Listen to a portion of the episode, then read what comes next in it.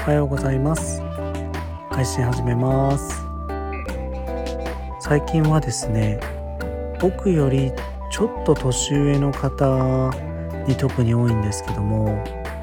ナヌクに来ていただいてカレーが美味しいって聞いてきました。って言ってカレー食べてくださる方が多いんですよね。サバディンドライカレーなんですけど少しずつ定番メニューとして定着してきたんじゃないかなと思ってます。あの来てくださる方も2ウィークランチがあるんでせっかくならそっちをっていう方も見えるんですがもう一回サバディンドライカレー食べたいんで来ましたっていう方も中には見えるので、うん、こんな感じで少しずつあの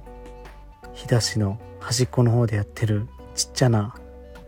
ソウルフードみたいになったらいいなと思ってます。今日はですねちょっと僕の口癖に関する話でもあるんですけどえデモサー貯金で買った靴下っていうお話です。この間ですねポッドキャストを聞いてたらですねデモサー切り口で入るおじさんってしんどいよねっていうのを耳にしたんです、うん、これを聞いてもう自分のことだって思っちゃったんですよね。自分でも意識してないんですけどうんあのどうしてもあの接続詞として「でもさ」とか「でも」とか言っちゃってる自分がいるなって思ったんですね、うん、結構使う気がしててでこれ良くないなとかまあこれ使う時って特に同世代の人とかあと年下の人とか話す時に出る気がするんですよね。でまあ本当に僕より年下の人と話す時なんてただの悪影響でしかないなって思ってて本当はそんな否定的に話したい気持ちではないのにでもさとか言っちゃうことで、うん、全然よくいい話には聞こえないよなって思っちゃってるんですよね。でその話をお酒飲んでる時に友達お酒飲んでる時に思い出してうちの奥さんも一緒に飲んでたんですけどそこであのデモサー貯金ってのが発足したんですね、まあ、僕が発案したんですけどデモサーって一回言うと奥さんに500円払いますっていうのを考えて、うん、始めたんです。でデモっていうのも100円1回100円って感じで。その場でもやっぱり出ちゃうんですよね。でもさって言っちゃって2回行ったのでその時点で1,000円加算されたのを覚えてます。でその後も数回行ってたので結局2200円ぐらい貯まったんですね。で僕もお酒飲んでた席とはいえおざなりにしてはいけないなってのを覚えてたんでちゃんと貯まったらあの好きな時に払いますっていうことで払おう払おうと思ってたんですけどうちの奥さんからですね靴下を買ってほしいという依頼があって靴下みたいな普通の日常会話の中で急に言われたんでえ自分が買うのみたいな。デモサー貯金で買ってって言われて。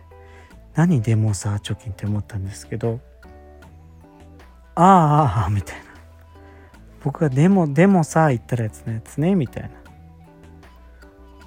な。うん。で靴下買いました。まあ自分発信なんですけどまあそれは それで良かったかなと思ってます。靴下3100円ぐらいのを購入したので、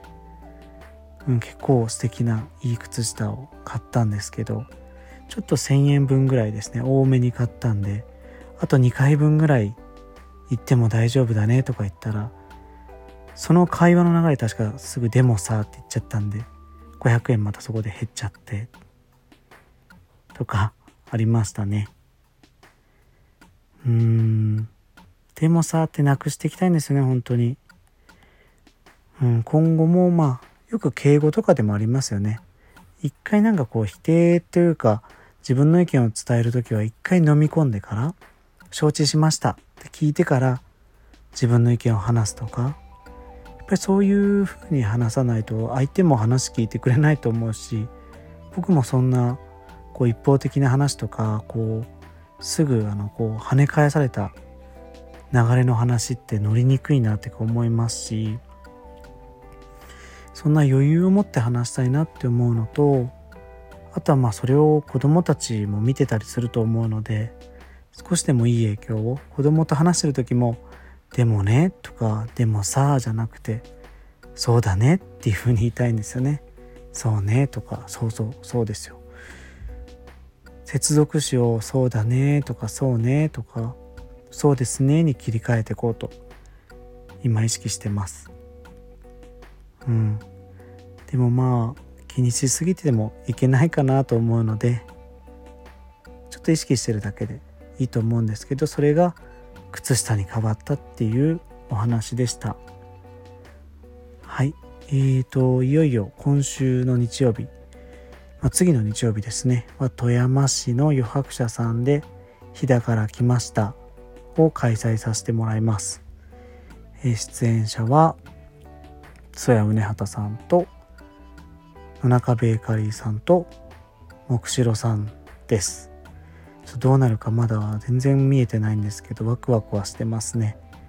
本当の目的としては僕らが富山に遊びに行くように自然に富山の人も飛騨に遊びに来てもらえるようなきっかけが作れたらいいなと思ってます。観光だけじゃなくてもいいし観光プラスアルファでもいいしうん。飛騨にもちょっと面白いところありますよみたいな。そんな風に言ってしまうとちょっと違うのかもしれないんですけどなんかきっかけができたらいいなと思ってます。はい、えー、11月の14日。朝の10時から夕方4時までやってる予定ですお近くの方は是非遊びに来てください今日はそんな感じですねちょっとですね日でもだいぶ寒くなってきたので皆さん体調を気をつけてお過ごしください。今日も聞いてくださってありがとうございました。終わりです。